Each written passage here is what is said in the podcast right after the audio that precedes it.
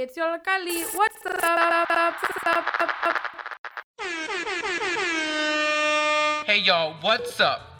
You're about to listen to facts, stories, interviews, gossip, live music, booty bumping beats, and much more fascinating things that will be so stunning, there's a possibility that your mind will blow. This show will start five, four, three, two, one. one.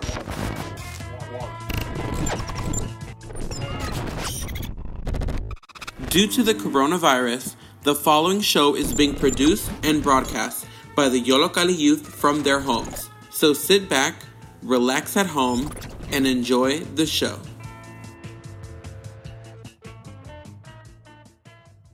Hello, everybody. You're listening to Lumpen Radio on 105.5 FM WLPN LP Chicago, and this is What's Up Humans in the Music Scene.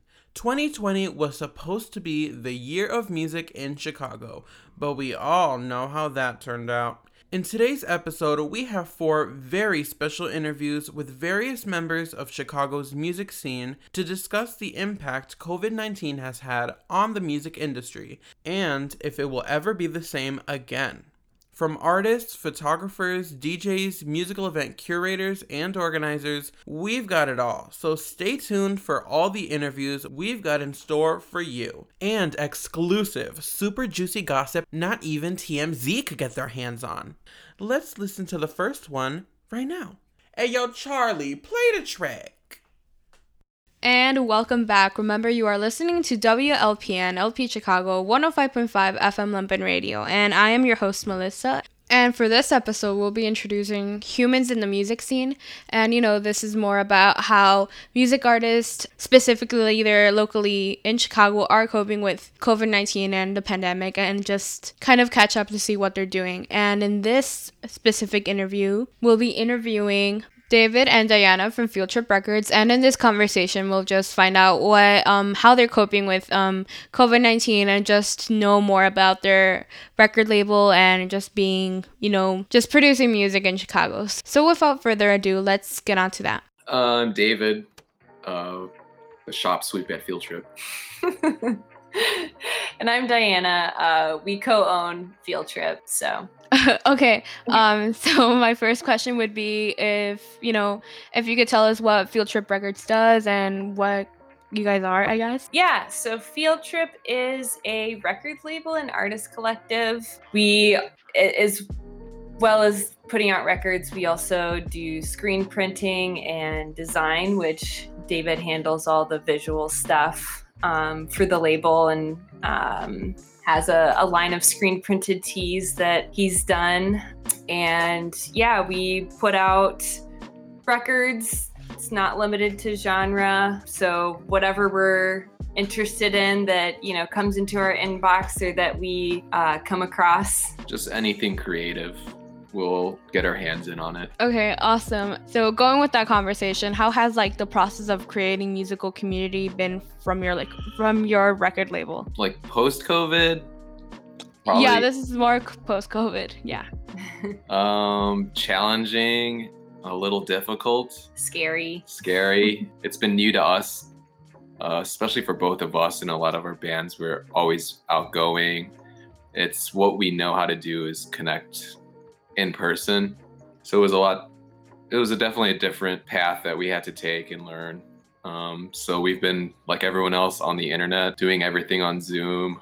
You know, trying to get all our content internet ready. In the past, we were doing a lot of shows. We had monthly nights, a lot of pop ups. We had our own store. So it was definitely one that was rooted in like the old analog world before COVID. So I mean, we had to change really quickly, but we're still learning. I think everyone is. Okay, and now this is more of a pre-COVID question. Like, how was the process of planning a record release or event? Like, how did that work? Going from you know, when a band finishes a record, usually all of the back end stuff, you know, we would be meeting multiple times a month, discussing, you know, strategy and getting all of the assets together. And all, I mean, the main thing would be planning a release show. So that was sort of the capstone of the whole project. And, you know, being able to play the record for the first time uh, for fans was always really special. So,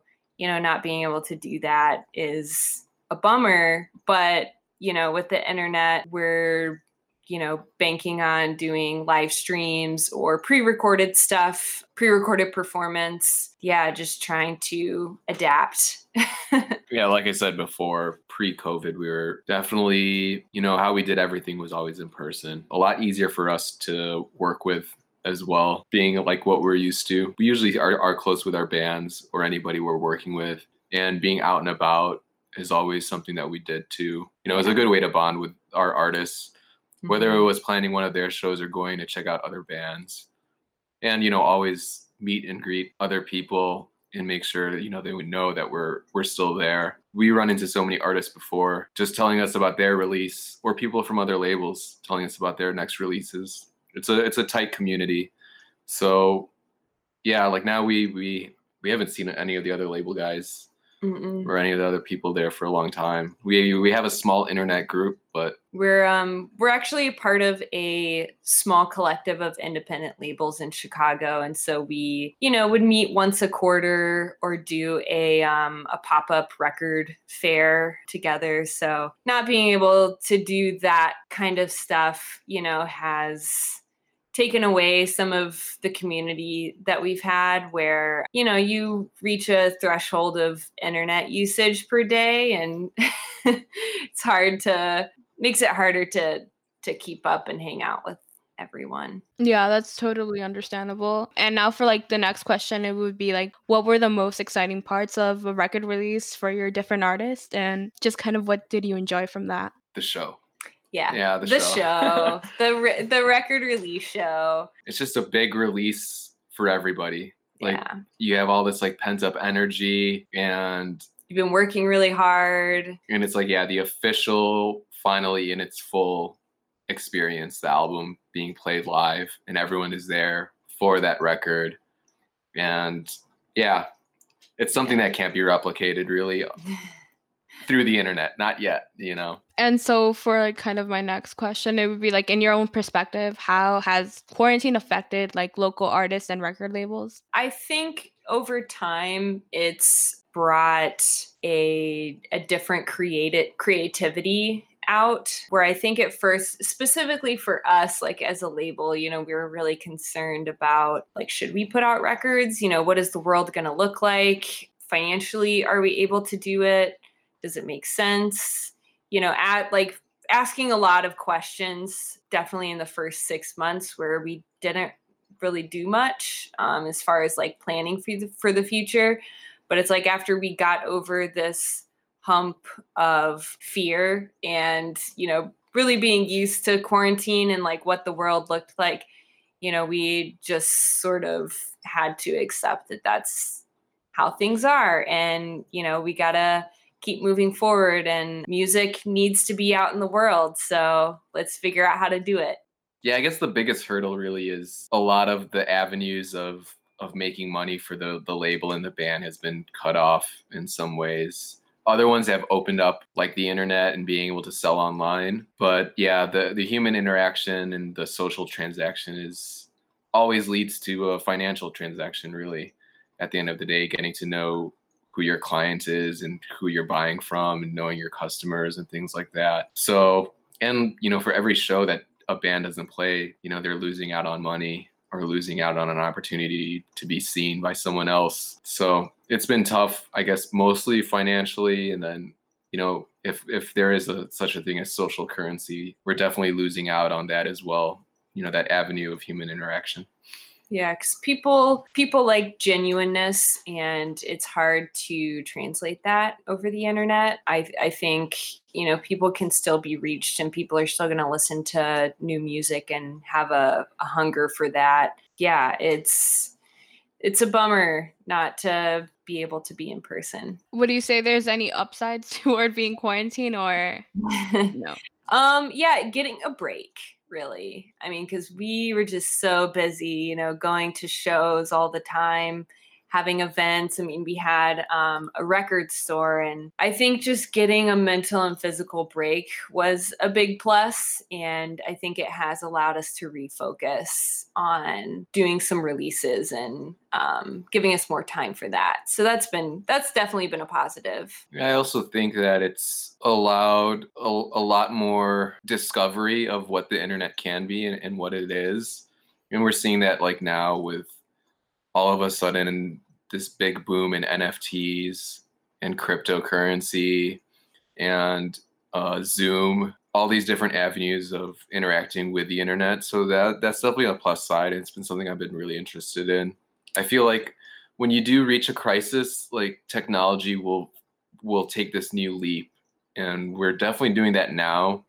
It's still like in this infancy stage where it doesn't, it hasn't been normalized yet for us but it's it's happening so quick. It's only been a year, and I feel like Zoom is is here for the rest of my life now, you know, or uh, Google Meet or or uh, FaceTime, any of the next things where we could all like meet up when we don't have to be in person. It's definitely integrating in our lives. So I don't think it's going to replace human interaction, but it did allow us to discover other ways to use the internet for to find more genuine uh, forms of human interaction, or at least as close as it could get. Yeah, and I think it's increased accessibility as well. You know, I, I hope that going forward with shows that they would also be live streamed so that you know people that aren't able to be there in person can also enjoy a live show because you can still get some magic you know of the live show through through a live stream but i think the accessibility has been a big positive as well and now for like more conversation of going back to more virtual, as we were saying. Um, my other question would be um for like specifically for DIY events, how how does that work? Or have you tried doing it virtually? We've talked about it, but I mean we're pretty busy. It would be like difficult for me. I feel like I personally haven't come to grips yet completely or have been I have the conviction yet for like live stream shows yet. It's maybe it's because I'm a, a little bit older more of a dinosaur. But there's something like we did. Diane and I did try to go like a, for the first few months, like try to tap into some live streams or see some, you know, shows. But there is something for me at least. Visually, I could adapt, but it's the audio. Like a, a loud room with a subwoofer, I don't think could ever be replicated any other way than other than being in that loud room. So but I also understand that's my reference point is that loud room, and other people's reference points is, are, are they're going to change. So mm-hmm. and technology is always going to get better. But yeah, we just haven't tried it. We haven't tapped into it. Um, we have attended, and it is better than nothing. And like I said earlier, it is in in the infancy.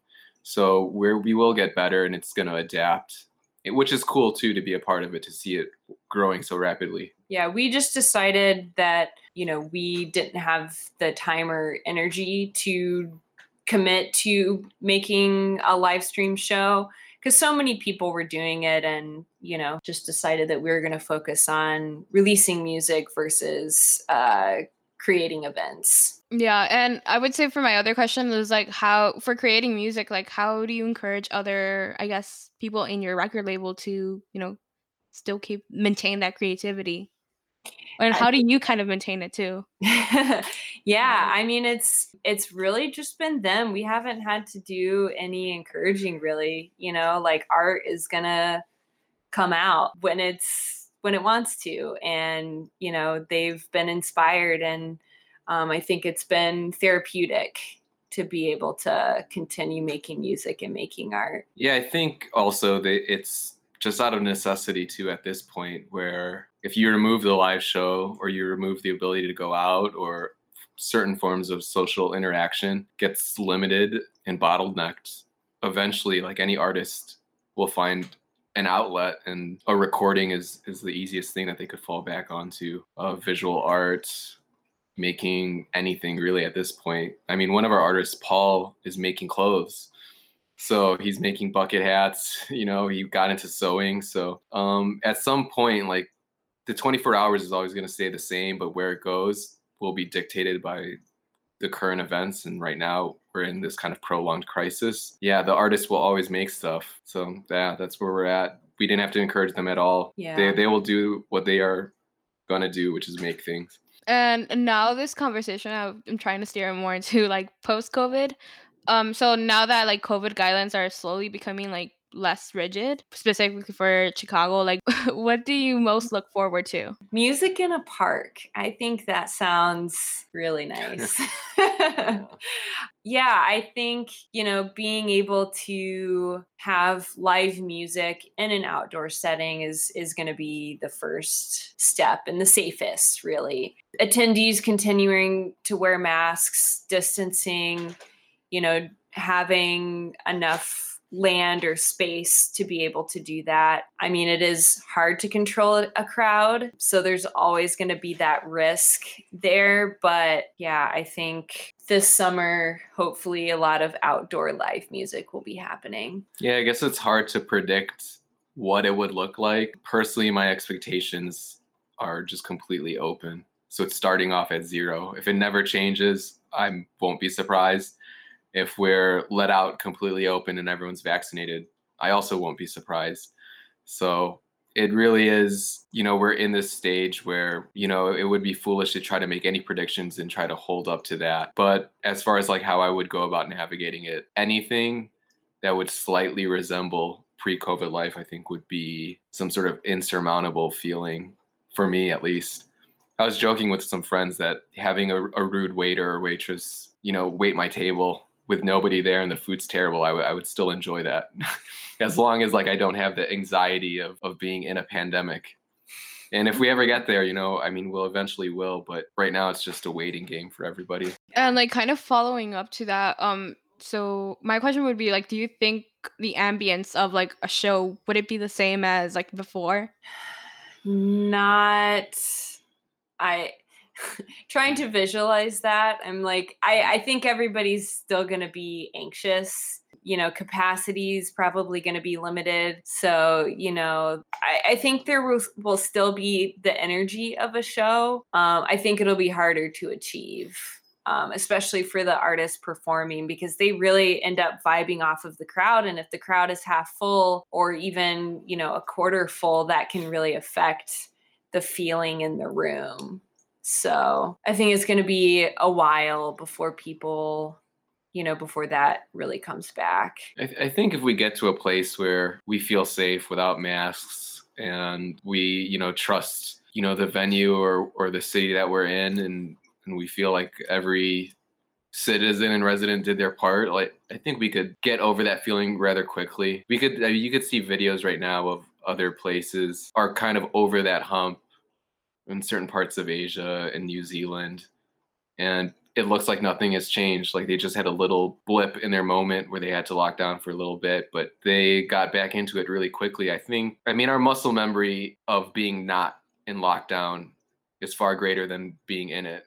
And so, I mean, we'll carry a little trauma of, of being in lockdown, but for them, right when we realize that we aren't there anymore and we're past that hump, I think our old mind will tap into that energy and we'll be back. Yeah. And I mean, the, you know the reported numbers are really key in feeling that safety i think. So just watching the data you know and trust trusting it. I mean i i feel like some people have had issues trusting it which we haven't. And so i kind of like to start wrapping this up i guess. So you know what is the importance of being an independent and chicago based record label? That's a tough question. I don't I don't know if we can answer to our importance or the importance of being, you know, independent. I think.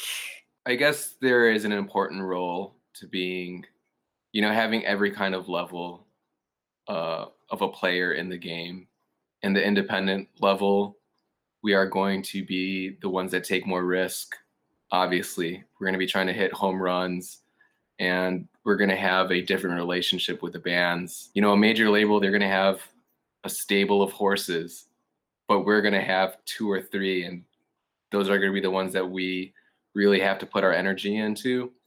and so the relationship automatically changes with Mhm. that you know we're gonna have to really watch out for you know the, the bands that we ride for and i think you know that probably is what the relationship for a lot of artists and bands are for either with us or other independent labels across chicago or, or any other city. Um, there's a different level of connection for sure that you would get. I don't know if it's important of itself but in the grand macro view you need that to balance out the entire industry i think. Mhm. Yeah, trying to um bridge the gap between, you know, mid-level and large labels and just providing extra support, you know, I I think is what we're really here for and encouragement, kind of uh, a cheerleading team. Like we believe in you. um, we don't have all the money in the world, but we love your music. we'll put what we can behind it. So I think, yeah, and and having personal relationships is, I think, is the most important. Yeah, I guess from like a, a macro sense, you could say like uh, independent to smaller level independent labels would be uh, the middle class, I guess you could say, of a music industry. And you need one of those. You need a middle class for a strong economy, essentially, or any strong workforce. Um, it is that bridge between you know nothing to everything, and without those like middle grounds, it's you know it will be noticeable. There is a noticeable effect. Yeah, I think it makes, you know, artists who are starting out. I mean, I think this is my hope that, you know, it makes it seem like it's not so far away, you know, making music your career and that there are levels to it that that you can reach and you don't have to like, you know, reach for uh, the biggest label in the US if you know you're gonna make it anywhere like you can you can still do well Yeah, Diana, uh, Diana and I have talked before. Like, we don't expect bands to be on our roster forever, and if they ever get big enough that Columbia or Sony is knocking on their door, then then we did our job, basically. Mhm. You know. yeah yeah I, f- I feel like you know our mission and our purpose is to launch them onto the next thing you know like big labels try to own you try to um Yeah. control everything We try to get rid of you. It's like it's like college. Like if you've been with us for too long, you know, then uh, we didn't do our job.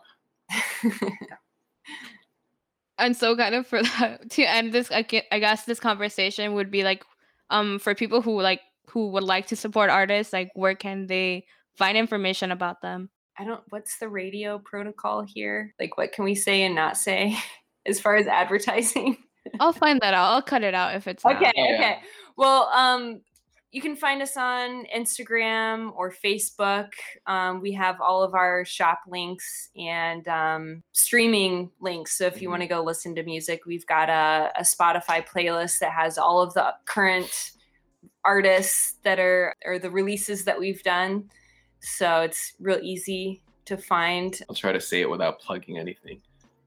If a basic internet search, you will be able to find Field Trip. You will be able to see our website. You will see us on all the major streaming platforms um, and all of the e-commerce uh, platforms as well. And all our bands are also searchable through the internet. Yeah.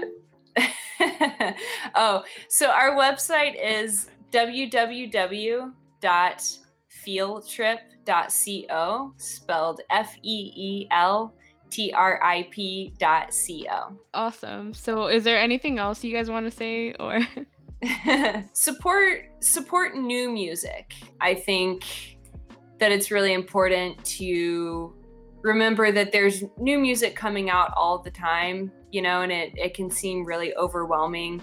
But these are, you know, the people that are trying to make it, that, you know, have new contemporary things to say. And, you know, that's not to say ignore history, you know, just have a well-rounded database Yeah. because there there's so much good music out there but you know we're we're really big fans of new music and and finding finding new stuff. Yeah, support the arts, put out your own music, put out your own art. If you could do it yourself, at least try. Do everything yourself first. And yeah, be nice to everybody, have friends, and be safe. Pretty simple. Okay, um, I think this kind of concludes the interview. Um, Cool. so thank you so much. Um, I Thank you, appreciate it. Melissa. And we're back. Um, that was a great interview with David and Diana, and I definitely did learn a lot about how basically kind of the music industry is being affected by COVID or just being on lockdown, and definitely just learned a lot how how intricate um the effects of COVID nineteen has have been, and definitely just seeing the progression of you know one year in lockdown. But don't forget the whole meaning of the show. We're going to be interviewing more people, and it's also called Humans in the music scene. So so be ready for more awesome interviews and that kind of concludes the end of this half hour. So remember you are listening to WLPN LP Chicago 105.5 FM Lumpen Radio and I am your host Melissa and we'll be right back. La, la lune est libre, je crois, qui rayonne au-dessus,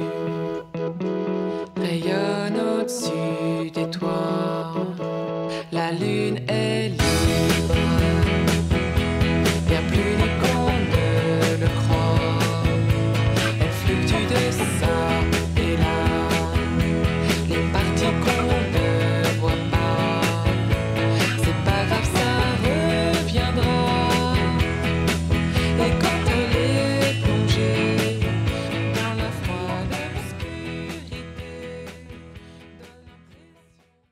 You're listening to WLPN LP, Lumpen Radio 105.5 FM, and this is What's Up. Today at What's Up, we have the honor of chatting with Alejandro Ayala, radio host of QC on Lumpen Radio, in addition to participating in a series of musical chapters with Worldwide FM. Welcome to What's Up, Alex. Hey, how you doing? Peace to everybody. How uh, how have you been after a year of quarantine? Uh, mentally, physically, emotionally? 400 plus days of shelter in place. I think my spirits are still strong. I'm lucky to still have good health, but I'm definitely missing people. I'm definitely missing music. Man, and just like simple little things like giving a friend a hug, you know? But other than that, my, my spirits are my, my spirits are strong. Is there anything that you uh you've done new during this time of quarantine? Yeah, so actually during the quarantine, I started the uh, the show you mentioned, uh, QC Radio on Worldwide FM, which is a uh, online radio station uh, out in London. Unfortunately, I lost I lost uh, some of my jobs because of the pandemic, but also because of the pandemic, I was able to find part time work with After School Matters. Uh, so I started working with young people, and we I'm in my third semester with them now, and we are uh, producing online events. Uh, could you could you uh share like a, a memorable story from from the after school matters experience so far? It's you know what it's been. Um, I've been really lucky to meet a lot of amazing young people. Uh, so I guess my favorite memories would be just uh, working, you know, working and getting to know and to see how professional a lot of young people in the city of Chicago are already. A lot of the young people that I've had the pleasure of working with already come with a certain measure of experience, practical experience uh, in putting events together. And I've been inspired by their spirits and kind of like their willingness to adapt to everything that's changing around them. It's been a great joy to see how young people, um, you know, are hanging tough and uh, rolling with the punches and um, able to adapt so easily, much more easy than a lot of adults I know. So I take a lot of inspiration from them. So I would say my favorite memories are the time I get to spend with the uh, with the participants of the program. What are some ways you had to adapt in terms of um, event planning or the process? Well, as you know, all the uh, venues in the city uh, shut down because of uh, the pandemic. People aren't allowed to uh, gather inside. So, being able to book DJs or to put together shows that would happen inside a space or a venue has completely gone away. So, we've had to become creative, right, as a city in order to keep the music going. So last summer, you know, a lot of people adapted and were able to do, you know, shows outside. The boulevards became a place for DJs to play and for people to safely gather. Some parks became stages. For example, my friends uh, Isaiah Collier and uh, Angel Bat Dawid started a weekly series uh, at the Perennial Gardens in uh, Jackson Park. So people, you know, people got creative, and I was fortunate enough to uh, be able to produce and help produce a couple of events that occurred outside. So basically, we had to figure out how to record outside, how to present outside, and then mo- most importantly, how to keep everyone safe. How have you seen the quarantine affect artists? Well, man, the uh, that you know, p- being able to play shows, um, to sell merchandise, you know, to travel and to do that, you know, night after night, is gone for them. So it's like their whole livelihood has uh, essentially vanished. You know, when people are doing stuff online, it's not like you have like a, set ticket price, you know, and uh, or whatever the site is isn't paying you outright to play. Uh, a lot of people are playing for like tips, you know, like they have like PayPal's and Venmo's going on, but it doesn't guarantee any sort of money for people. So it's their money has been, you know, cut off. So it's it's actually from what I've seen, it's it's been pretty scary for artists uh, in terms of money, and you know, and then the type of the way that they uh, report their income to the government, for example, um, makes it so that they kind of didn't qualify for help in the same in the same way that you know people that have office jobs or nine to fives or part times um, got help right at the beginning. So they, you know, when we started getting our first like our checks from the government at the beginning, they were behind us about three months in some cases or more. And it was even hairy then. So, man, it's been, I know, I know a lot of artists, you know, started selling gear and like started selling records and started selling like stuff just to make, just to make it, you know? Um, so that's like the number one thing that I've seen like, uh, in a negative way affect artists uh, the pandemic has affected some artists in a positive way, you know, because they're not traveling, because they're not going out all the time, um, they have more time to create at, at home. So I imagine, you know, in the next year or so, we're going to have like a surplus of music, which is beautiful, you know? So the pandemic has affected artists in a both negative and positive way, I'd say. Uh, we've seen a pretty big influx of people getting vaccinated, and uh, and Chica- the city of Chicago making uh, new guidelines to to um, public events. Where where do you see the future of public events, and what do you think are some of the challenges we'll face? Well, I mean, uh, you know, I look to all the um, respected and trustworthy news sources I, I can I can find. Um, we have some pretty good ones here on Lumpen, uh, but I you know I, I check WBEZ, NPR, um, Reuters, AP News, the CDC, and kind of uh, just keep my eyes on you know the new uh, new precautions or new findings um, as the CDC rolls them out, and you know I trust in, in I trust in that. Um,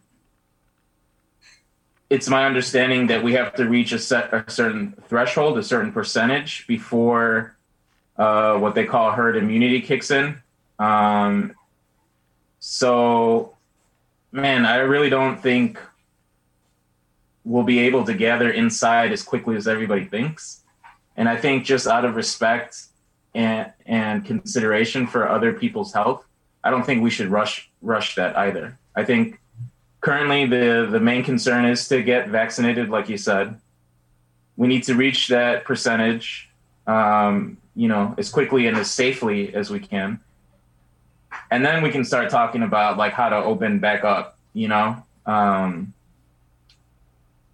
because if people aren't safe or healthy or alive, even like, what does shows matter?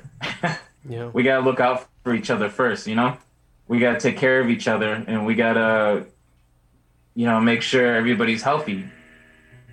Um, before we even like start considering like, you know, opening back up. We have the experience already, unfortunately, of going through this last summer. So we know what we have to do to meet safely and do shows outside safely.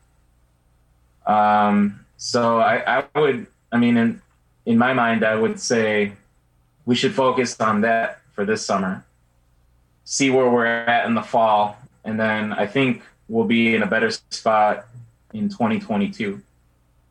Um, so I mean, I, I, I really don't have any sort of intention of uh, putting anything together indoors for people.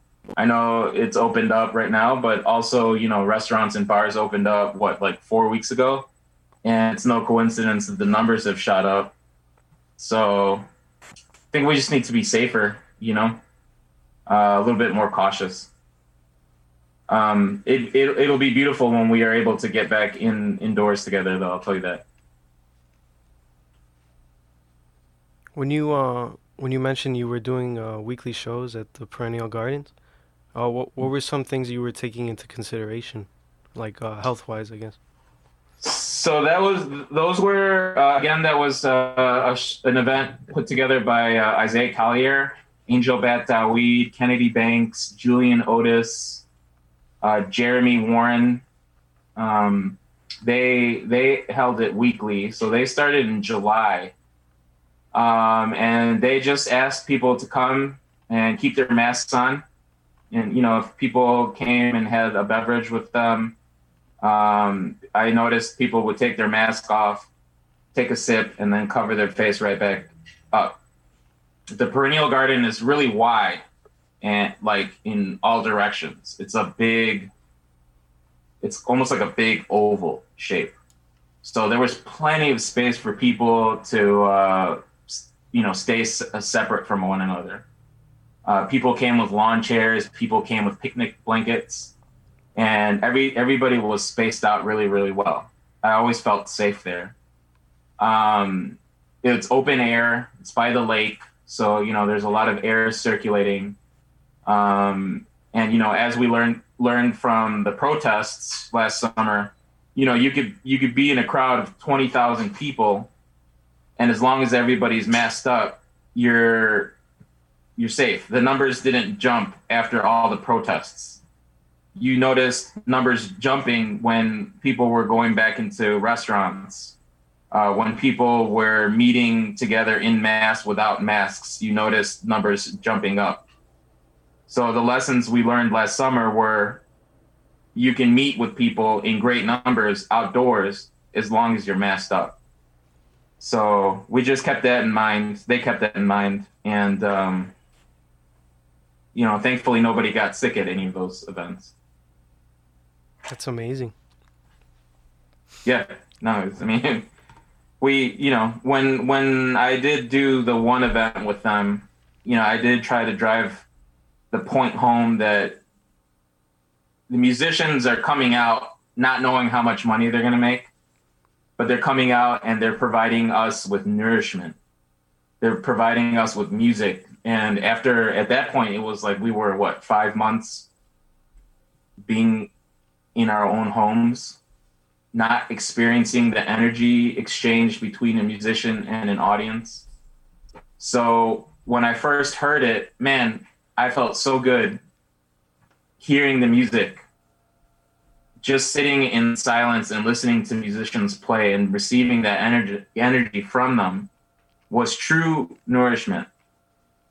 So what I tried to ask people when they came out to the event I produced with them was to consider how special that is, what a gift that is, and I asked them to tr- you know to treasure our city's talent because they're giving us a gift and we need to respect them and their health in exchange for what they're giving us.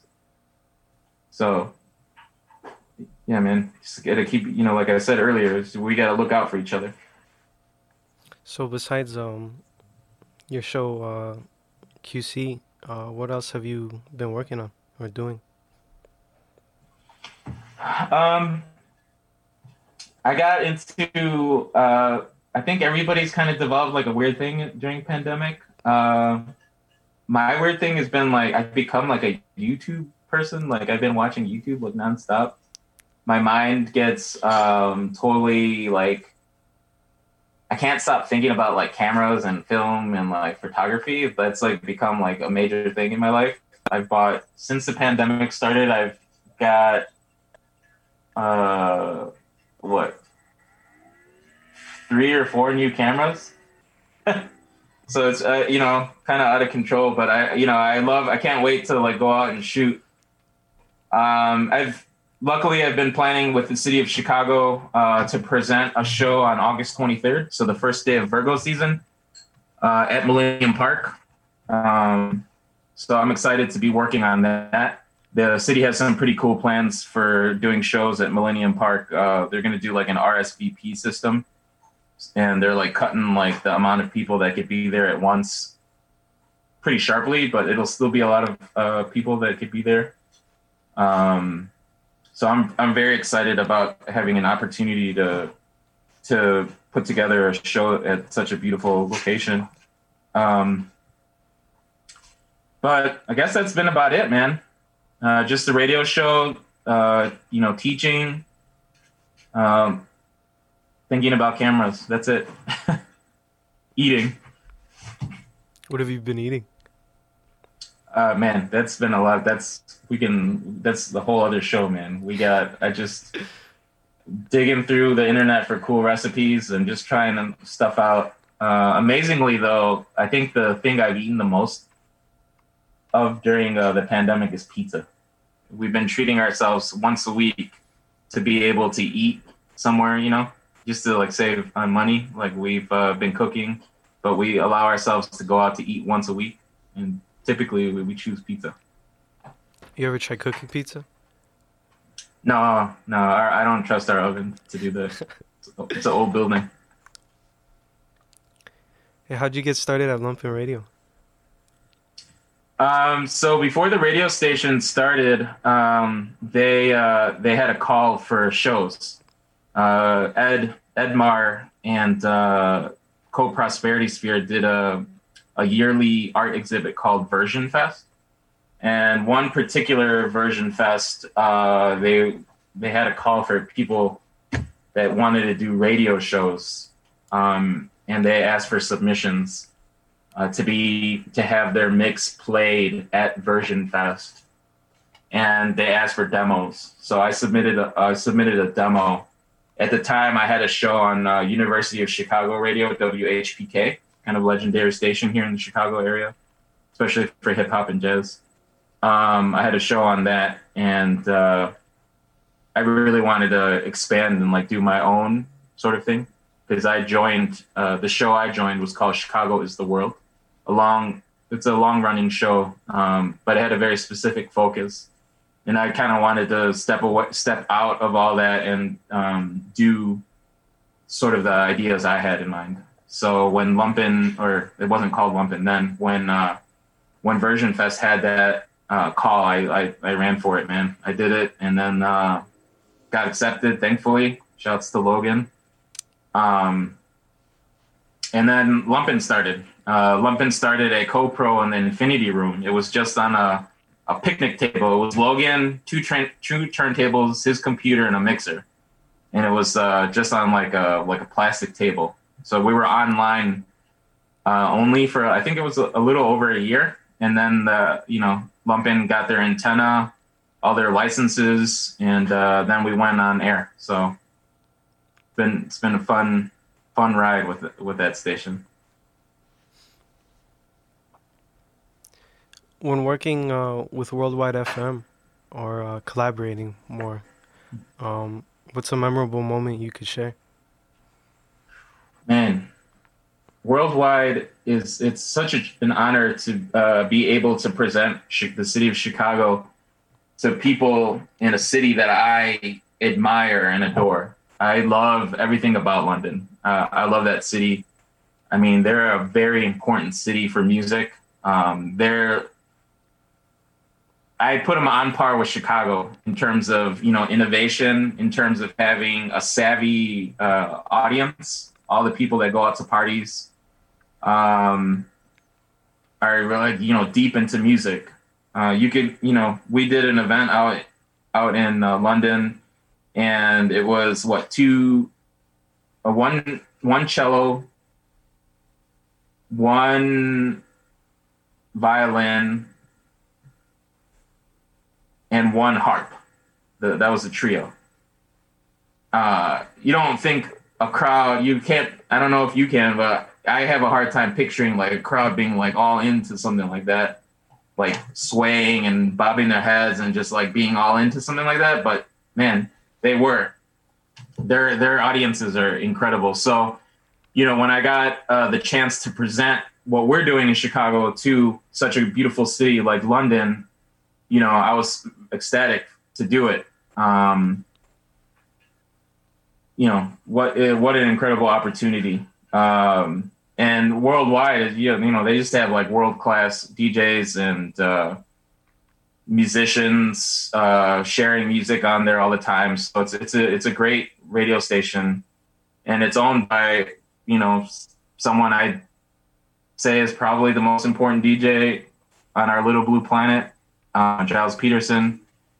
Um, so you know, we wanted to pull out all the stops, and people are like really excited uh, to present on that on that platform. So I was uh, lucky enough to be able to link with uh, Dorian's, which is a jazz club here in the city.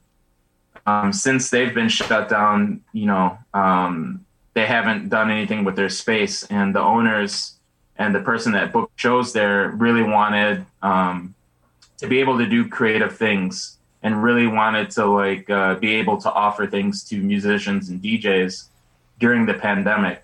So they l- allowed us to go in there, use their stage, use their soundboard, record, and I've been able to, thankfully, been able to um, put together live music, record live music uh, for the radio show on uh, on Worldwide. So some of my favorite memories were recording live music for Worldwide because I mean I had some of my favorite bands playing, right? And it's just me in the audience. so like I I felt like, ashamed once because I was like, wow, this is so incredible. This is so cool. And I'm the only one here listening to it. You know? I felt like a little bit of shame and then like a whole bunch of like you know, like fanboy. Um, so those, you know, those are my definitely my favorite memories. You know, working with um, Sean and Sean and um, Joe Brill when we were recording people. Shouts out to Sean and Joe. Yep. Um, I have a question. It's kind of out of left field here. Your DJ moniker, uh, King Hippo, is that a reference to Punch Out? It is. It is. Uh, I lived in uh, I lived in Japan for years, and uh, that's actually where I started like seriously collecting records, and uh, where I first started putting events together, and where I first DJed. Um, so the Japanese people, you know, uh, I'm a little bit bigger than a lot of Japanese people, uh, so some of my friends were kind of smarty pants over there, and uh, I guess my look kind of reminded them, maybe my big mouth and my stomach re- reminded them of uh, King Hippo. So that's where I got the name. Uh, you know, I asked if I could just use my name on for the party, Alejandro Ayala, but they didn't think it was that exciting. So King Hippo it was, and King Hippo it stuck. Uh, you set out some records before we started this. Um, could, would you mind sharing what what they are? Oh yeah. Uh, well, I I took these down because uh, recently I had the uh, I was able to DJ for the first time in over a year.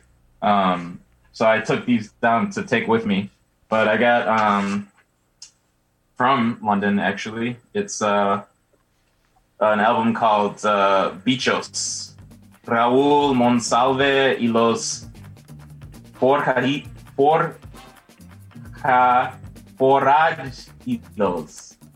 Forajidos. Forajidos. I don't know what that means. Um, but beautiful artwork. I'm told that's Raul there. Very, very great album. Uh, on Olindo Records. Uh, we got another one from London, I believe, but the music is Brazilian. Oh, this music, by the way, is Venezuelan. Venezuela.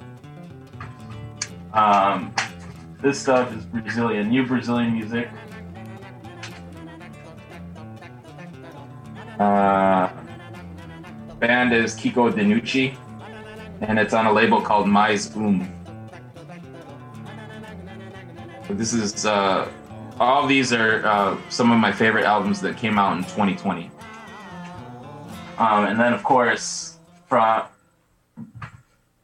this album's called "Couldn't Wait to Tell You" by Liv, um, who's been on QC Radio. Actually, the guys that uh, did the Olindo records, Olindo has been on QC in, on Lumpen, and Liv has been on QC on Lumpen as well. She was actually in in uh, studio guest.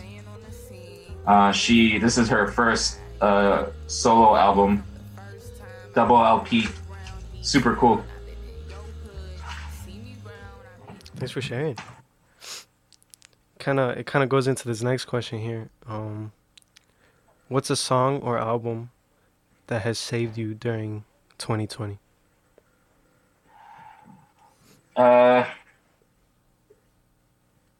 I guess the song I listen to the most. Uh, it's in. I have it over on my 45. I have a another record case. Uh, it's got 45s on it. Uh, Japanese record. Um, the song is called Pliocene. I don't. I'm not sure what you know. Songs in Japanese. Not sure what they're saying, but um, I don't know. I, something about it just like stuck stuck with me, and I, you know, probably the song I listened to the most last year. Um, very beautiful song. It's a cover by uh, a very famous Japanese artist, um, but a friend of mine uh, helped produce the song, the cover, and I don't know, very very beautiful song. Uh, album wise, uh, what did I listen to the most in 2020? Pro- I mean, Kiko, the Kiko Dinucci record was definitely one I listened to a lot. The Live record is one I listened to a lot. Bichos I listened to a lot, but probably a lot of cuts off of Kiko Dinucci was like a like a big one for me. But I, I mean, for my soul, I'd say actually the uh, the live sessions at Perennial Gardens they were called the the Royal Sessions. I would say those were like the ones that really saved me like just having live music playing in front of you again, man, that was like that saved me. Um, is there is there anything else you'd like to add to the conversation? No, I mean, hey, I'm proud. I'm proud of uh, all young people. Uh, you, like I said earlier, the resilience that you're showing is inspiring. But I gotta tell you, if you don't think adults are doing stuff the right way, I want you to take matters into your own hands, and I want you guys to organize, and I want you guys to take care of business for us. You know, I'm here to help. I know a lot of other adults are here to help. We'll support you you know, if, if what you're doing comes from the heart and it's just and you're you're standing with pride and dignity, you know, I know a lot, ton of adults that are here to help. That's all. Organize and change the world. Well, I'd like to thank you, Alejandro Ayala, or King Hippo, uh, for coming on the show. Um, and thank you for being a, a compassionate human being uh, in your field. And uh, and thank you for raising the, the standards that that I have set on future event planners that I come across. this is uh, WLPN LP, uh, Lumpen Radio 105.5 FM. Thanks for listening. Peace. Hello, everybody, and we are back. You're listening to Lumpen Radio on 105.5 FM WLPN LP Chicago, and this is What's Up Humans in the Music Scene. My name is Emmanuel, and I'll be hosting this segment, and I am here with a very special guest. Hello, could you please tell me your name? My name's David Chavez. Hi, David. Thank you so much for being here. I appreciate you coming on our show, What's Up, and speaking with the youth. And just a bit on you, I know that you've worked in the industry for over 15 years. You're a music festival curator, event organizer, founder, and artistic director at Sound Culture, a DJ, music producer, and member of the Future Roots crew. That's so astounding and just so much talent. Aside from that, is there anything else that you do? So with Future Roots, I actually I, I co-run a record label, and technically now I am a published I'm a published writer. I have a piece in the Quarantine Times, and then another piece coming out in Contratiempo uh, sometime soon. So you know, amateur writer, I guess. Yeah. That's awesome. That's super exciting. How does it feel to work on these in these new, I guess, mediums or do the try these new things? You know, I think sometimes it could be scary because it's new territory, and um, in particular with like the writing stuff. I, you know, I've never, I've always been told I've, I was a good writer, and I, but I've never really written anything, let's say, for like anyone to read besides, you know, uh, in school. And so, you know, knowing that I'm not a typical writer is scary for me because I don't know how I fare compared to someone else who's been doing it for a while but hopefully I have, you know, something important to say and I have, you know, an authentic voice to say it in. And I feel like that's kind of been my philosophy with uh, everything I do, right? Music and just all of my endeavors are just always about having something to say and not trying to be anything else or anyone else but myself and coming at things with my own perspective and my own set of experiences. So I think that has sort of grounds me a little bit and sort of gets gives me the courage to sort of try these new things and take those those risks. For sure. And moving a little bit into more music, could you describe to me a little bit about what your average workday looked like pre-COVID, so around January or February of 2020? Yeah, so like February of 2020, I was probably really in the thick of finalizing my my season for the city of Chicago. I work for the Department of Cultural Affairs and Special Events, and I curate the Millennium Park Music Series and the House Music Festival, and uh, I co-curate the uh, Chicago World Music Festival. And I work with other colleagues on other projects like professional development, workshops, and conferences, and things like that. And so I was probably finalizing a lot of my bookings for the year around that time going into the office every day, probably writing contracts, you know, sending sending artists their offers, submitting paperwork for deposits, things like that, collecting marketing assets from artists for our press releases. Yeah, having meetings with partners and finalizing details on programs or conferences, things like that. February is is a pretty busy time for for me typically. And as artistic director and a, a, festival curator for the city of Chicago, how have you been able to open up conversations and bring forward the music industry in the city?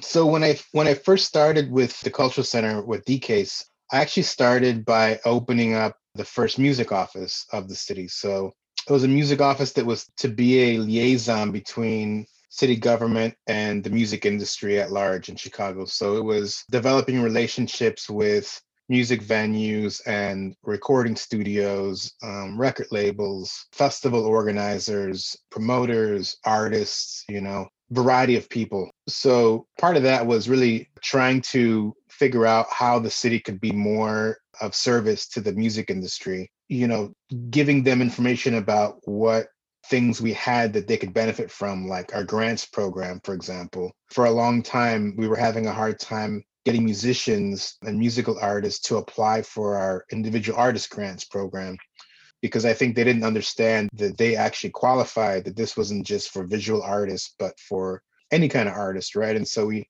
intentionally put together a couple of information sessions about the grant where we invited musicians and we had them hosted at music venues just to sort of like, you know, get get the industry familiar with the fact that they can get money from the city for their project for even like recording an album right? For paying for studio time or pressing you know like vinyl or paying for the artwork or things like that right? And and several people actually applied and, and got out you know or had their albums paid for by the city of chicago. And so things like that were what i was working on. A lot of professional development also in helping to provide emerging artists in the city things around you know licensing and songwriting publishing marketing. You know we had a series of workshops that had to do with the business of being an artist a music artist. And so you know really providing that kind of information for free for people to connect with and learn from uh, was a good way for me to sort of you know help the industry you know after that i moved into programming and so that was where i saw more of a platform to to showcase artists in the city maybe that didn't get the kind of commercial recognition that other artists were getting. Being able to put a good chicago artist in front of a touring artist at millennium park for example is is a good way to get them sort of some exposure right and a new audience locally. Things like that you know some of the commissions that we've done is you know talking to artists about you know what is their dream project? What have they always wanted to do you know with their with their musical career in terms of like making a statement or creating a piece of work that isn't so much bound by like commercial success but just artistic sort of vision? And then um giving them the funds to actually do that work and present it on one of our stages. And so that's been really rewarding for me because i get to see it's not a creative thing for me as an you know as an artist myself to do something but to provide like the opportunity to an artist to fulfill that that vision for themselves i think is is something that's very rewarding to me as well And what would you say is the importance for you of being able to provide these platforms for local artists? you know i've always come from a nonprofit community organizing sort of background you know the kind of art that i make and that i like isn't so much commercial. And i think a lot of the industry tends to be at the will of commercialism right? You know it's about how many albums you have how many records you've sold how many fans you have. Even if you're not a good artist it almost becomes more about the buzz of you as an artist than your work. And there's too many platforms in the city that operate you know with that in mind right? They want to know how many people you can bring to an event right? How many fans you have even if your work isn't amazing right? And, and so like i think what i consider what we do is you know from a civic standpoint is to provide this platform to present good art to people for free to have access to good art regardless of the commercial success of the artist or of their latest recording right or project and I think that's important because then we're really weighing the value of the artist on quality of their work, not so much on the quantity of their commercial success. And so I think that there's a big difference there. It means that we have the ability to bring people to a stage that wouldn't normally have a chance to get to a stage in any other instance, right, in Chicago. It means that the artist can gain the experience of performing in a professional setting like a city event where they may not have that otherwise where they get to perform in front of an audience that's not their own audience that might help inform them on how to better present themselves as an artist or win over an audience you know like and gain new fans like you know it's it's a very altruistic way of programming that isn't bound by marketing or buzz or capitalism it's different. It's, it's a different way of, of doing that. And I think it's important that the city have this sort of perspective and can provide these opportunities for artists. Because otherwise, I'm just afraid to think of what would happen, really.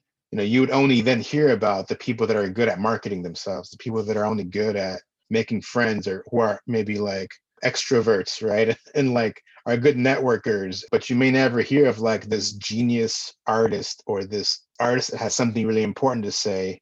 Yeah.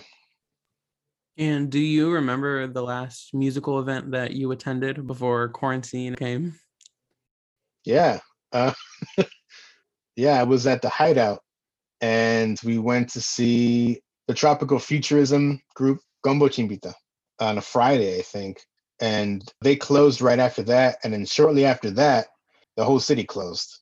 Um, and that was the last show I went to. And it was almost as if we knew that things were going to be in a pause. So everybody was like being cautious around each other, but also like almost like you know like hugging each other and saying you know let's uh we're gonna get through this and you know we'll see you soon you know? But it was almost like a despedida to some degree for a lot of people. But uh yeah it was it was a great show you know and it was a special night because i I, rem- I remember it vividly. Um it's the last you know the last real concert that i went to And how would you say that the music industry has been hit and most impacted by the pandemic? I mean, it's really been decimated, right? Like, you know, the whole industry really, not the whole industry, but a large portion of it really is based on live events. You know, it's based on gathering, it's based on artists who are performing. They make money on tours, they make money on selling merchandise at on tours, at shows. You know, maybe they make money on records too, but you know, most of it is is through touring promoters, music venues, festivals. I mean, their business model is to gather people for concerts. They sell tickets, they sell drinks, you know, they sell other things, merchandise as well. I think people being quarantined also has has prevented bands from to some degree like practicing together or recording together.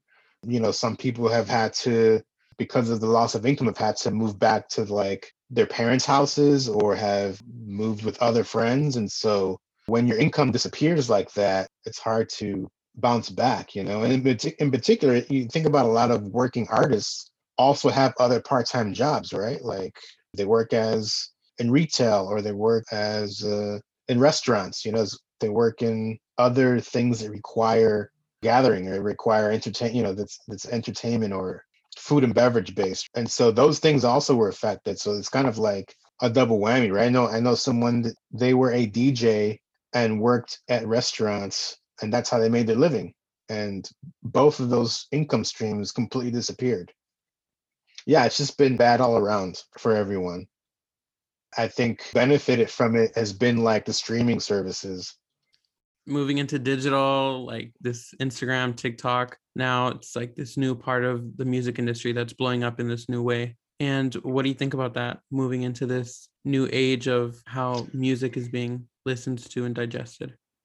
I think you know it's never going to take the place of of live in-person performance and events, but I think it has opened a new avenue for artists and events, venues and festivals to connect with a broader audience. I think the digital stuff maybe isn't going to go away so easily. Like we're still going to see things being streamed, but live events that are being streamed. We're still going to see people doing things online as performances, perhaps, because also the, the number of, of things where people can perform at is not going to come back so robustly as it was before the pandemic, right? It's going to be a slow return. I mean, venues again are like going to be the last to open. They're the first closed and the last to open. Festivals are once a year.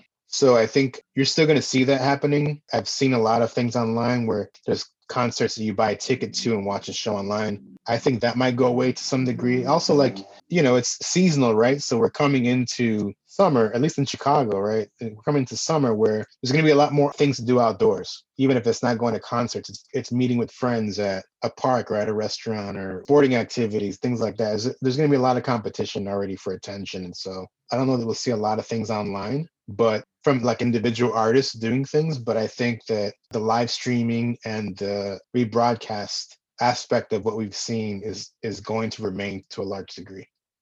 And Chicago is, you know, a city well known for its diversity and cultures, musical styles, bringing it that experience live in person and bringing it into the nightlife.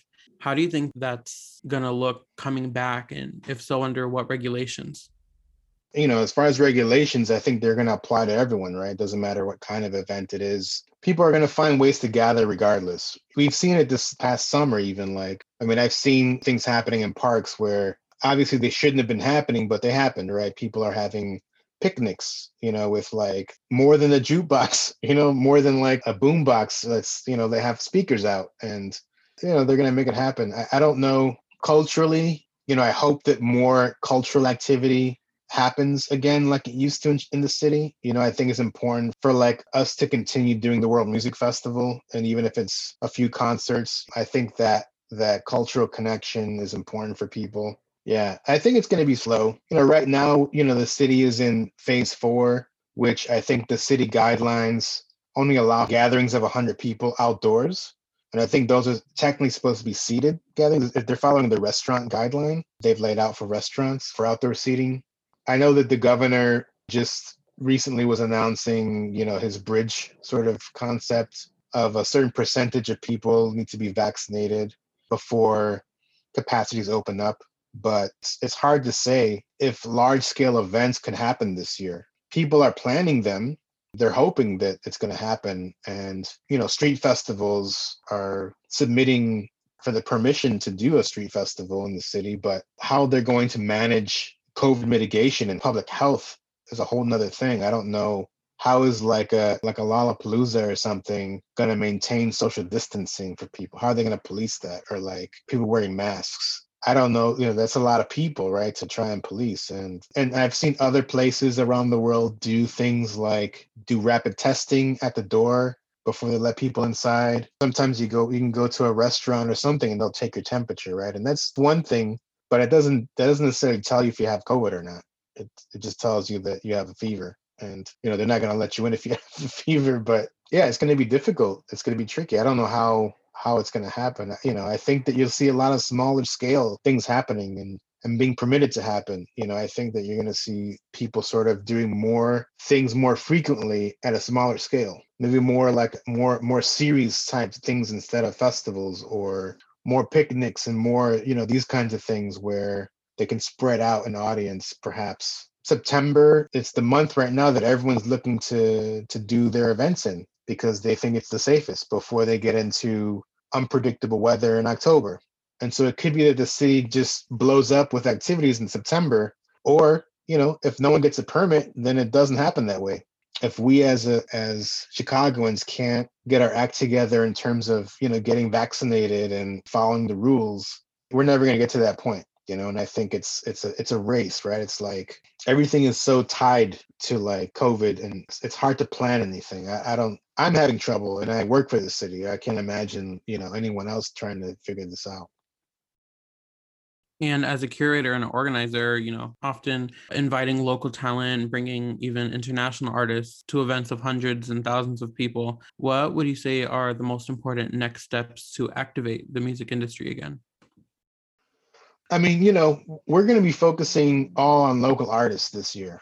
Travel restrictions are still going to be an issue for international artists. While we're starting to get vaccinated at higher rates, other countries are not. You know, our neighbors in Canada are, are behind us. Our neighbors in Mexico are far behind us there's a lot of talk about even just getting on planes and having these vaccination passports or cards proving that you've been vaccinated to travel or to get on cruise ships and things like that. You know, I think that the travel aspect of the industry is going to suffer for a while still. You know, I don't think that's going to really come back until next year. Maybe we'll see a lot a lot of people doing more things with local artists and national artists, you know, like to have somebody come in from uh, New York or Miami or LA or any place regionally, right? Like Minnesota or these kinds of things, things that are drivable, things that are quick flights, domestic travel, I think is going to be more likely to happen. You know, but the way we think about it, the city is that our, our local artists here still need support from us, right? They're still today not working. And so, why would we bring in someone from New York and pay them thousands of dollars instead of someone from our own backyard? in particular, if we're not trying to attract a lot of people to events because we can't have a lot of people, it kind of defeats the purpose. So I think it's going to be it's going to be a lot of local and regional and national things until next year, unfortunately. But it's about time that we pay more attention to our local artists anyway. You know, I think that this is forcing us to really like look in our own backyard and discover the hidden gems and the talent that actually lives here. The industry is all about, in general, like creating buzz and attracting an audience and presenting people that aren't from here that I think this will help sort of introduce them again to people who are here. And why do you think it's important to be inclusive with your musical selection, you know, highlighting local talent and marginalized communities? It's it's about creating uh, platforms and points of exposure for people, right? It's about like giving somebody who's in Chicago who is a good artist a shot, an opportunity to perform in front of people that may not know who they are. You know, it's important, I think, for us to be diverse and culturally diverse in what we present because, again, it, it's not seen often in the for profit mainstream music industry, right? We're seeing a lot of Latinx making waves in the in the mainstream but there's still artists that are part of sort of a mainstream machine you know and i think to present people who are culturally different from you on stage is important for a public because you know, it gives people an experience with them. Even if they're not talking to them, it, it gives them a chance to sort of see this person and the art they present and connect with them in a way that, as an audience, they may not connect with otherwise, right? And helps, I think, to break down stereotypes and prejudice and things like that, you know, that is prevalent in our society. I always value those experiences when I have them myself as an audience member. When I travel to go to a showcase in Latin America somewhere, or in Europe somewhere, or in Asia, or something like that, there's something that, that I understand because of that experience about that culture, but also about myself. And it's important for people to, to have that in the city. And what would you say is the most significant part of being in this industry and living through something that we never have before? The most significant part, wow. Um, I think it's seeing how it's being a part of of uh, an effort to bring people back to work, to bring artists back to work, right? It's, it's being part of like an operation that fully understands that we need to employ more artists, you know, we need to value their work more. We need to create more opportunities for them to not only like perform, but also to learn and to evolve as artists, to be more successful in the industry, to connect with each other, but also to see that community of artists also help each other. That is, it's been beautiful to see that, you know, like artists helping one another get through things, collaborating with each other, recommending uh, them for other things, you know, like I was talking to somebody the other day who was offering me actually a, a DJ gig. And, you know, I was like, well, give it to somebody else who might need it more. I'm I'm employed. I don't need the money, but somebody else probably does. You know, someone else is probably struggling to make ends meet. And um, I, I'm seeing that kind of thing being paid forward throughout the industry. Like CIVL, for example, the Chicago Independent Venue League got a grant from the city to produce a fundraiser that ended up raising a lot of money to help support the staff of Chicago venues they're the last to open, but yet they're still also very concerned about the people that work for them who are out of jobs. And so, like, to see that kind of thing is significant for me and special, you know, and it, it kind of reaffirms to me why I'm in this community of the arts. And if you could go back to a year from now to that last musical event that you attended, what would you tell yourself in that moment? Um,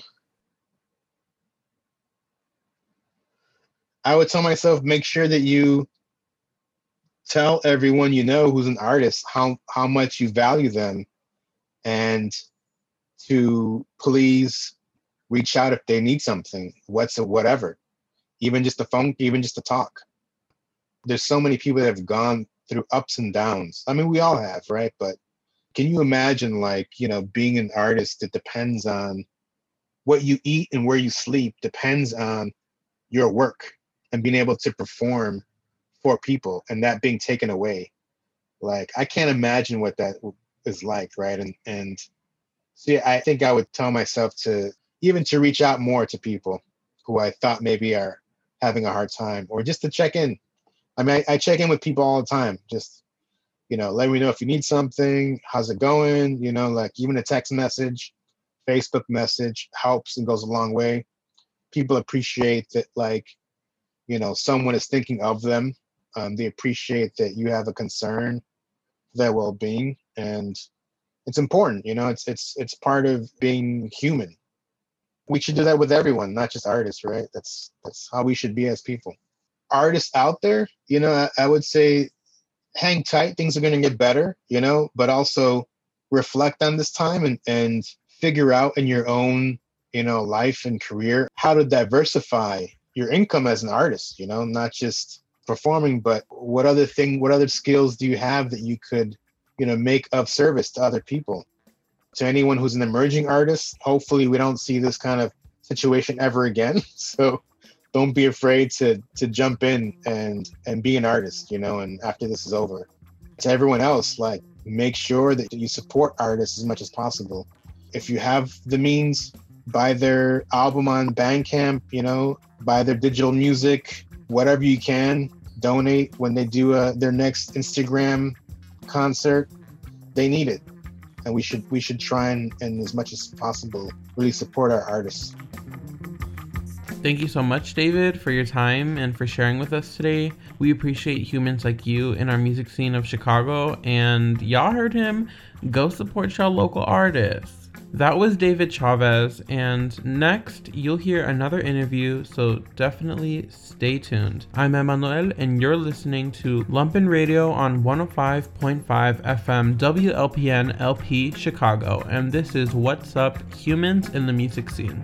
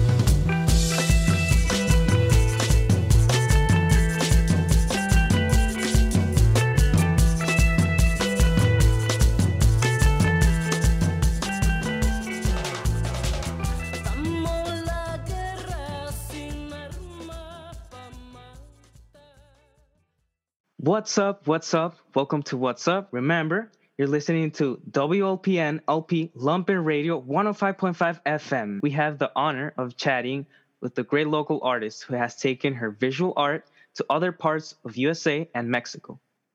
She has recently been collaborating with Tropiteca, a collective of DJs and visual artists from the LGBTQ community, documenting all the events and life behind them. Welcome, Sandra, to this space of What's Up. This interview is going to be in Spanish.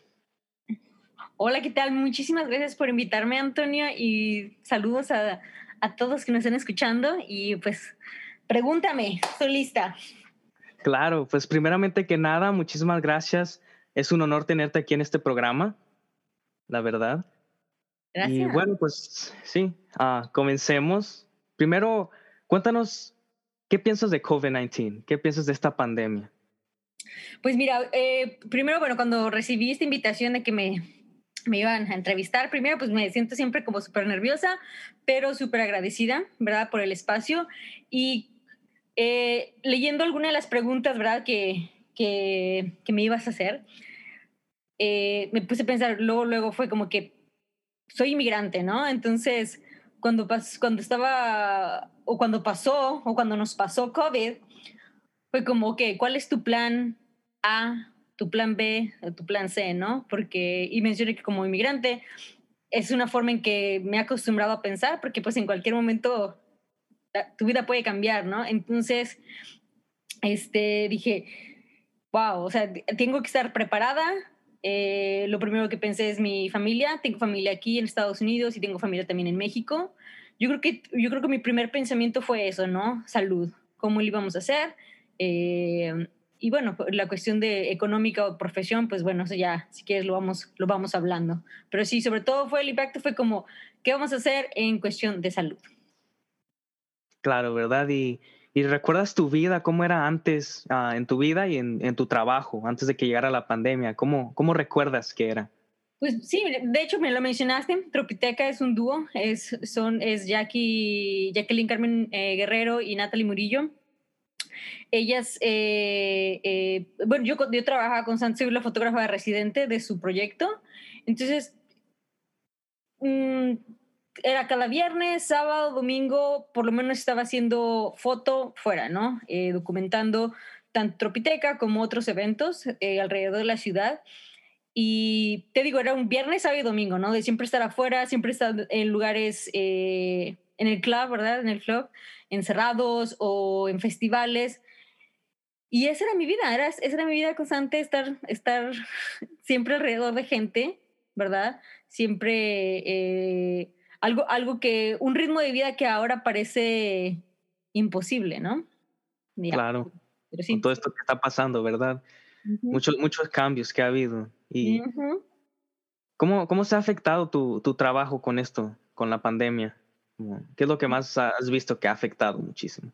Pues definitivamente cero, cero eventos, ¿no? Eh, soy una persona que sí considera y que es muy consciente de, de los privilegios que uno tiene cuando tiene uno cuerpo, un cuerpo eh, eh, disponible para hacer muchas cosas, ¿no? Eh, entonces, cuando surgió esto, eh, cuando empezamos en, cuando empezamos con la pandemia, definitivamente yo suspendí todo lo que tenía previsto, ¿no? Eh, e inclusive también a mí me cancelaron pues, muchísimos eventos. Tenía una residencia artística en Latitude, Chicago, que iba a pasar en noviembre 20. Latitude Chicago, bueno, es, es una no-for-profit organization que se dedica, bueno, es fotografía específicamente. Entonces, esa, esa, esa residencia artística, pues, se canceló y no se canceló, se reprogramó, que va a pasar este año, de hecho, en noviembre del 2021.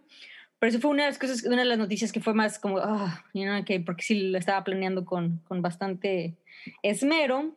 Ah, te digo, todos mis eventos, eh, aparte de, de que soy fotógrafa, que, ¿verdad? Que me, me- lo, lo hago como arte, también hago fotografía de bodas y de 15 años, ¿verdad? Que hacerlo todo. pues todo eso también se, se canceló, todo eso se canceló y sí, nos dije, ay, pues el, el bolsillo se iba a ver lastimado, ¿no? Pero como te mencioné anteriormente, o sea, siendo inmigrante, siempre estás como pensando en, pues tienes un guardadito acá y le haces una, una chambita aquí y allá, ¿no? Entonces era más o menos lo que estaba haciendo, haciendo un poquito de, de diseño también, que es lo que, lo que puedo hacer. Y sobre todo me empecé a ver que todo empezaba eh, a compartirse por video, ¿verdad? Empecé a observar que, que las clases inclusive, ¿no? Yo creo que a ti también te tocó, ¿no? Eh, las clases en línea, los tutoriales, todo en línea, todo en línea. Entonces dije, ok, vamos, tenemos que hacer algo con todo lo que tenemos de documentación de video, también de todos estos eventos, ¿no? Entonces me dediqué a, eh, a buscar programas en los que me pudiera integrar y uno de los programas que me, que me integré fue con fue la Universidad de Chicago y fue dentro de, se llama The Community Film Workshop of Chicago y produje un, un, un documental de cinco minutos. Ahí no hubo apoyo económico, pero fue algo que me hizo know, reunir todo mi trabajo y no sentir ese, pues sí, como esa, como esa ansiedad de no estar haciendo o produciendo trabajo. Hice eso, busqué un, también un apoyo económico por, el, eh, por, los, por, los, por los parques de Chicago, Chicago Park District, y también me apoyaron para poder hacer un documental más largo, aproximadamente 20 minutos. Lo pueden encontrar en YouTube. Y este, y más o menos fue eso, fue como el cambio, ¿no? Como de imagen eh, estática a, you know, motion. Y pues eso fue lo que, eso fue lo que hice. Sí, mucho, mucho cambio, ¿verdad? ¿Y cómo, cómo, cómo le hiciste para adaptarte? O sea, ¿fue, ¿fue fácil? ¿Se te hizo difícil? Cuéntanos. Pues a mí siempre me gusta el, el video. No sé si a ustedes les gusta el video porque hacen mucho radio, pero el video también es, o sea, es apasionante, pero es, es apasionante, pero cuesta un chorro de tiempo también, un chorro de tiempo. Y tú sabes que igual también tienes que tener el equipo que esté chido, ¿verdad? Que tenga eh, buena memoria, que tenga una buena tarjeta de, de video eh, y los programas, ¿no? Entonces, pues sí, lo primero que me tuve que ajustar es apostar a poner mis, un poco de mis ahorros, a actualizar mi, mi compu y a, a- a- sí, a, a- comprar los, los programas, ¿no? Y creo que esa fue un parte de, la- de la- de las cuestiones que, en las que me tuve que adaptar, eh, transicionar de fotografía a video. Y todavía lo estoy haciendo, eh, pero yo creo que fue, fue, fue eso, una de las, de las cosas que me, que, que me costó un poquito más de tiempo. Ah, muy bien. Y hace, hace ratito mencionaste sobre lo que ibas a eventos, ibas a clubes. ¿Tú recuerdas a el último evento que fuiste antes de que cerraran los clubes y los venues? Claro que me acuerdo, lo tengo en la cabeza y lo pueden ver también porque fue el 7 de marzo. Era, fue, fue, fue, la, fue, la, fue una fiesta de Tropiteca que se llevó a cabo en Smart Bar, que es en el, en, en el norte. Smart Bar, y fue el 7 de marzo, fue para conmemorar, a, se, se- se hace una serie de, de eventos en todo marzo porque se conmemora, bueno, el, el mes de la mujer y el mes de, eh, eh, bueno, el, el- el aniversario de, o para conmemorar a Daphne eh, Oram, que es una compositora, de, bueno, quien era una, una compositora de música electrónica. Entonces hacen una serie de eventos en marzo, ¿verdad? Y entonces Smart Bar hace esta serie de- de- de eventos para celebrar non-binary no, eh, y, y- y mujeres en, el, en la música.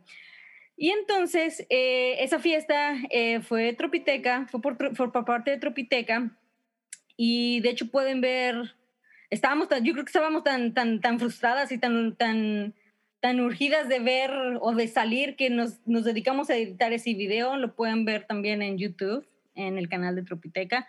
Esta la última fiesta a la que fui y fotografié y documenté. Oh, muy bien, para ir a verlo, ¿verdad? ¿Y qué, qué es lo que más extrañas de tu trabajo antes de la pandemia? Yo creo que definitivamente lo que más extraño de la, antes de la pandemia, pues, pues es como ese, ese, esa interacción, ¿no? Esa interacción social, definitivamente. Bailar, bailar en, en yo siempre bailo, ¿verdad? pero bailar en, en, en lugares eh, con, un, ¿no? con, un, con un sistema de sonido que sientes en el pecho, ¿verdad? Estar a un lado de otra persona bailando, este, inclusive ahorita pensar hasta como tan cerca de una persona, hasta el sudor, ¿verdad? De una persona que estás bailando es como que súper increíble, ¿no? Eh, obviamente extraño eso, pero eso es a un nivel muy, eh, digamos, muy simple, ¿no? Porque yo creo que eh, la pandemia nos ha, nos ha cambiado de muchas formas.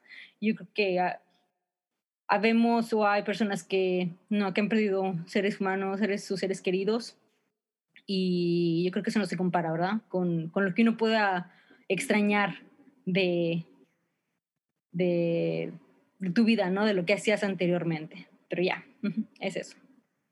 Sí, claro. ¿Y, y cuál ha sido tu mayor obstáculo eh, como fotógrafa en estos tiempos de pandemia? Ah, pues bueno, definitivamente afectó a mi ingreso económico. Eh, eso sí afectó, digamos que en lo, en lo negativo, ¿no? Pero em, un obstáculo, ¿cuál sería? Hmm, Yo creo que... yo creo que conocer a las personas en un, en, una, en un ambiente diferente, ¿no? Porque ahorita muchas de las personas que he tenido el gusto de conocer ha sido a través de, de la pantalla, ¿verdad? Ha sido a través vía video, video telefónica. Eh, yo, eh, pues, mi primer lenguaje es, mi primer idioma es español, entonces a veces eh, es más fácil interactuar en persona que, en, que, en, que en video, pero, pero yo creo que bueno, ese ha sido alguno de los, de los eh, retos. ¿Qué más sería? Pues obviamente que mi trabajo ha cambiado muchísimo, ¿verdad? Yo creo que ese no ha sido un reto, al contrario, ha sido, o un obstáculo, al contrario, lo veo como algo que me ha ayudado mucho en cómo percibir mi, mi trabajo actualmente. Es, es, es más reflexión entre eh, lazos familiares, ¿verdad? Familia que escoges o la familia que te toca. Eh, creo que he estado explorando más esos, esos, es, ese tema en específico. Y qué bien. Y pues en estos tiempos uno necesita inspiración y apoyo, ¿verdad? ¿Y cuál o quién ha sido tu mejor apoyo o inspiración a lo largo de, de toda esta pandemia? Pues definitivamente, eh, aquí lo había apuntado. Eh, definitivamente tengo, eh, haber, trabajado con, con Tropiteca, eh, me ha llevado a diferentes situaciones o a diferentes lugares o a diferentes proyectos. Tuvimos o tuve la oportunidad de tener una, una residencia artística con Tropiteca durante todo el mes de enero en Miami. Hicimos trabajo nuevo, que de hecho ya estuvo en exhibición en Roots and Culture, Contemporary Art Center. Eh, acaba de terminar la exhibición. Eh, eso fue uno, un- un- uno de, los, eh, de los apoyos más grandes que, que he tenido, definitivamente ha sido Tropiteca. También trabajar con, con Reverse Garments, que es también es, es, una, es, un, es un proyecto una, o una marca de, de, ropa, ¿verdad?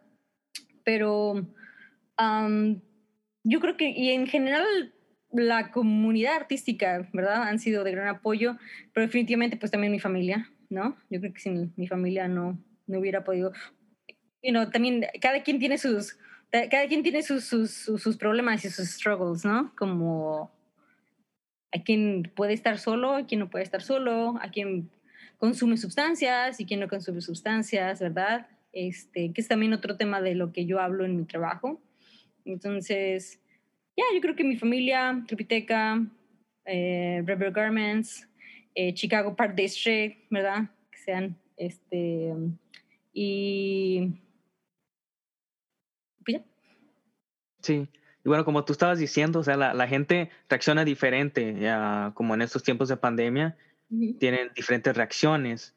Pero cuéntanos tú cómo has reaccionado mentalmente y cómo esto se refleja en tu trabajo como fotógrafa. Bueno, eh, mentalmente, ¿no? O sea, mentalmente sí ha tenido un impacto, uy, pues sí, como de, reflexión, ¿no? Yo creo que todos, eh, creo que antes de la pandemia, sí, creo que antes de la pandemia eh, com- comencé o regresé a ir a terapia. Y durante la, durante la pandemia fue, fue importante, ¿verdad? Tener ese, ese soporte porque sí tenía estos pensamientos como, como, como de qué tan útil es lo que yo hago, ¿no? O sea, de, de verdad, de qué, de qué, qué impacto tiene eh, a nivel social, ¿no? Eh, Sesuna, am, eh, yo creo que todos, o no sé si, bueno, no sé si todos, pero yo creo que eh, sí, sí pasamos por un momento de un poco de depresión, por supuesto. Am, entonces, el tratar, yo creo que yo creo que lo que yo hice fue con mi trabajo, eh, tratar de salir de esos, pues sí, de esos, de esos como baches, ¿no? Como de esos hoyos de, de depresión, de sentir como el, como de encontrar el sentido, ¿no? Es eso como muy filosófico, ¿no? ¿no? De siempre tratar de estar encontrando el sentido de lo que hacemos, pero a veces no, es- no es- no nos tenemos que clavar tanto en eso, ¿no? Es, es, todos estamos pasando por un momento muy, muy difícil.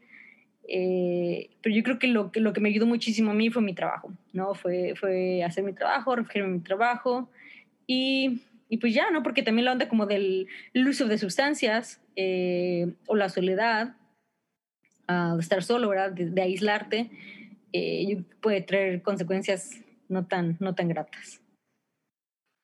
Sí, claro, esta pandemia pues nos ha traído cambios muy drásticos, negativos en nuestras vidas y las ha cambiado completamente y a gran escala, ¿verdad? Pero eh, pues, ¿no sacaste algo positivo, algo ah, que puedas comentar, algo que digas, no, pues hubo algo positivo de esta pandemia?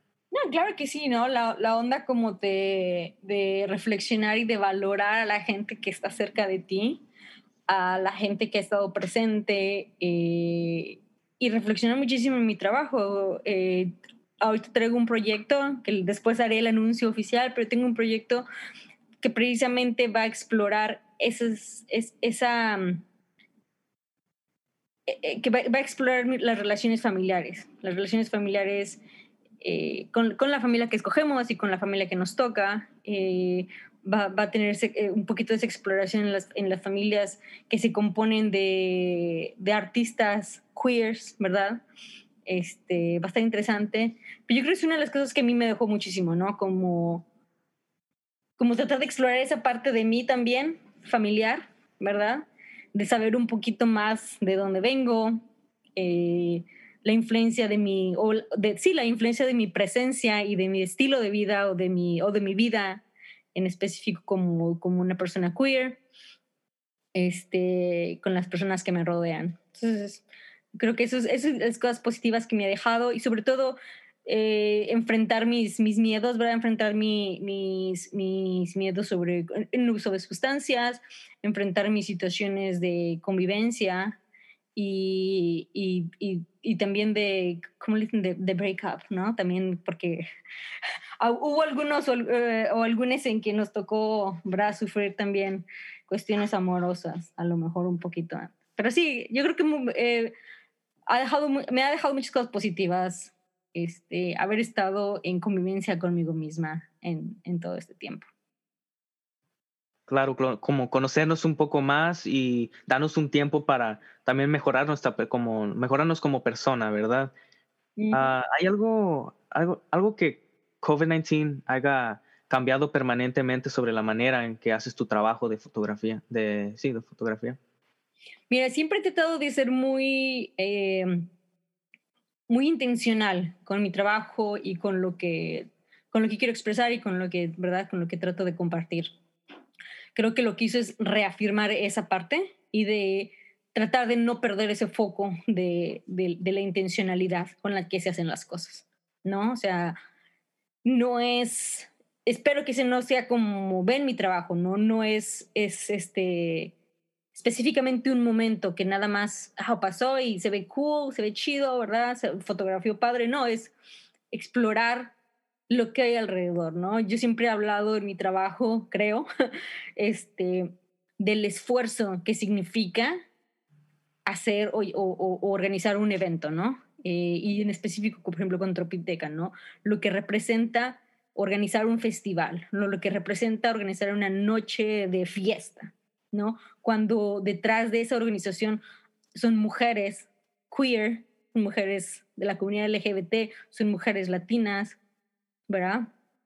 Que están detrás. O sea, que no hay dinero o tantísimo dinero de por medio para crear estos espacios. Entonces yo creo que eso es parte de mi intencionalidad cuando, cuando yo me intereso en un, en, un, en un proyecto o cuando yo fotografío algún artista, algún colectivo o al- alguna marca, ¿verdad? Creo que, creo que tiene que ver mucho con esa intencionalidad de, de, de, de desde dónde se hacen y desde dónde se organizan tal o cual evento. Claro, y bueno, pues tú qué sientes al ver ah, tus proyectos y todo lo que haces, ¿qué sientes dentro de ti? Pues a mí me encanta, me encanta. Cuando me recibí la invitación de esta entrevista, me dio muchísimo gusto porque yo creo que lo que hace Yolo Cali es un, un- wow, es un, es un, ah, no es, o sea, es que ya no es un proyecto, ¿verdad? Es un, es un, ah, es una realidad que le está que les está proporcionando, que está siendo muy intencional para los jóvenes. you know, Y yo creo que eso es súper, súper importante. Eh, yo no sé si sabes un poquito de mi historia, pero más o menos como en el 2001 yo eh, tuve clases en radioarte y, y ver, ¿verdad? Ver, ver eh, cómo eso a mí me ayudó, mi formación como adolescente o como, o como, sí, o como adulta joven, y verme ahora y ver lo que he hecho claro que me da mucho, o sea, me da muchísimo, la verdad me da muchísimo orgullo, me da muchísimo orgullo, me da muchísimo gusto poder estar hablando contigo, que tú tienes la edad en que yo creo que tuve la primera clase de radio en Radio Arte. Entonces, am, no sé si esa era la pregunta, pero este, eh, sí, oh, ver, ver mi trabajo, claro, claro, ver mi trabajo, claro que sí, o sea, yo lo puedo ver, te puedes meter a YouTube, puedes ver lo que yo he hecho en conjunto con, otro, con muchos otros artistas. Y es una, satisf- una satisfacción que creo que se está, eh, bueno, que se está reconociendo y es una, satis- una, una satisfacción, es un, es, un, es un trabajo que se está reconociendo y es un trabajo que está madurando. Creo que, creo que ahora puedo decir que, que estoy encontrando, ¿verdad? Apenas mi estilo o mi, o mi mensaje. Y yo creo que eso es, yo creo que eso es súper importante para la formación de cualquier persona. Claro, y bueno, felicidades ah, primero que nada. Y pues para cerrar esta entrevista, ¿tienes esperanza de que el mundo vuelva a la normalidad después de esta pandemia? Antonio, ¿qué es la normalidad? Bueno, cuot- cuotas, normalidad. O sea, hay ya menos restricciones, que haga menos restricciones, que el COVID esté más regulado, más o menos así. Yo creo que tengo, ¿sabes? Tengo, tengo, mm, tengo esperanza de que nosotros como sociedad podamos ser más, eh, mm, ¿cómo se me- no coherentes, bueno, coherentes con nuestras acciones, por supuesto, pero oh, más empáticos, más empáticos con, no, con la diversidad de cuerpos y la diversidad de, de enfermedades crónicas, de, eh, de cuerpos eh, que existimos, ¿verdad? O sea, la, diversidad de diversidad de estatus de, salud, ¿verdad? Que seamos más empáticos. Yo creo que eso es algo que de verdad espero que nos pase, ¿verdad? Que seamos más empáticos, de verdad. Que esa sea una nueva normalidad, el ser más empáticos. Eh, yo creo que eh, yo no sé, está, mm, no sé si eso responde a tu pregunta, pero espero, espero, espero que no volvamos a lo, a lo de antes en, en cuestión de que no, que me valga la otra persona, que yo, si yo estoy bien, qué chido. No, yo creo que, yo creo que sí que cambie esa, esa forma de vernos entre nosotros. Yo creo que muchas, mu- lo que mostró esta pandemia, que como decían que fue, mostró el esqueleto del sistema, ¿no? Eh, y ahora somos más conscientes de que habemos personas que, ten- que batallamos para pagar la renta, que batallamos para, para tener comida, ¿verdad? Que, que no tenemos un, un trabajo estable, que... Y no, vimos mucho de las injusticias más, más claras, no más en nuestra, en nuestra cara. Y volver a la normalidad de estar ausentes en, en, en, en percibir esas realidades, no, no me gustaría. Yo creo que ahorita esto fue como, ¿sabes qué? Mira, aquí mira, esto es lo que está pasando, esto es real y te voy a hacer consciente, ¿verdad? Y a lo mejor te incomoda, y a lo mejor no estás preparado para o preparada para, para, para, para esta realidad, pero tenemos que cambiar muchas cosas. So, no sé si eso es lo que a la normalidad que te refieres, pero si te refieres como a la onda de volver a convivir, yo creo que va a llegar ese momento, ¿verdad? De convivir, estar en, en un mismo espacio. Yo creo que va a estar, va a estar, va a estar, vamos a llegar a ese momento, pero por lo pronto yo creo que eh, la onda de la empatía es la que tiene que, tiene que ser la nueva normalidad. Sí, claro. ah, estupenda respuesta, la mera verdad. Así Bueno, es. pues muchas gracias y la mera verdad que un honor tenerte aquí en este programa con nosotros. ¿verdad? Pues muchísimas gracias, Antonio. Es más bien es mi honor porque te digo, la onda como la juventud, yo siempre, ay, qué bonita juventud y saben qué, qué chida juventud y los que estén escuchando y los que estén atrás de este proyecto, mis felicitaciones y síganle, ¿no? Síganle y lo que yo les pueda ayudar o colaborar con muchísimo gusto. Claro, la- claro, las colaboraciones para unir al mundo, ¿verdad? Eso es lo que, Claro lo que que sí. debe de importar muchísimo, ¿verdad? Y bueno, pues ah, mucha suerte con tus proyectos futuros, ¿verdad? Y bueno, pues hasta la próxima. Hasta la Ah, próxima. well, guys, uh, we were with Sandro Viedo, aka Colectivo Multipolar. Remember, you're listening to WLPN LP Lumpen Radio 105.5 FM. This was What's Up, Humans in the Music Scene. See you guys next time. Hello, it's me. I haven't heard from you in a while. I hope it's because you're listening and enjoying our amazing, outstanding, terrific, wonderful, inspiring, delicious, funny, breathtaking, weave snatching, Liddy Poppin' production. If not, you should listen to our radio show, What's Up, again. In the meantime, we'll be twerking on our next one. Here in Lumpen Radio. So stay tuned for our next amazing, outstanding, terrific, wonderful, inspiring, delicious, funny, breathtaking, weave snatching, highly amazing production. I hope that you were informed about the YOLO-licious parts of life and get your bag aired. Don't forget to listen to us on SoundCloud at Yollocalli, on social media like Facebook, Instagram, Twitter, or Tumblr at Yollocalli, or visit at yollocalli.org for more. We are the robots. We are the robots.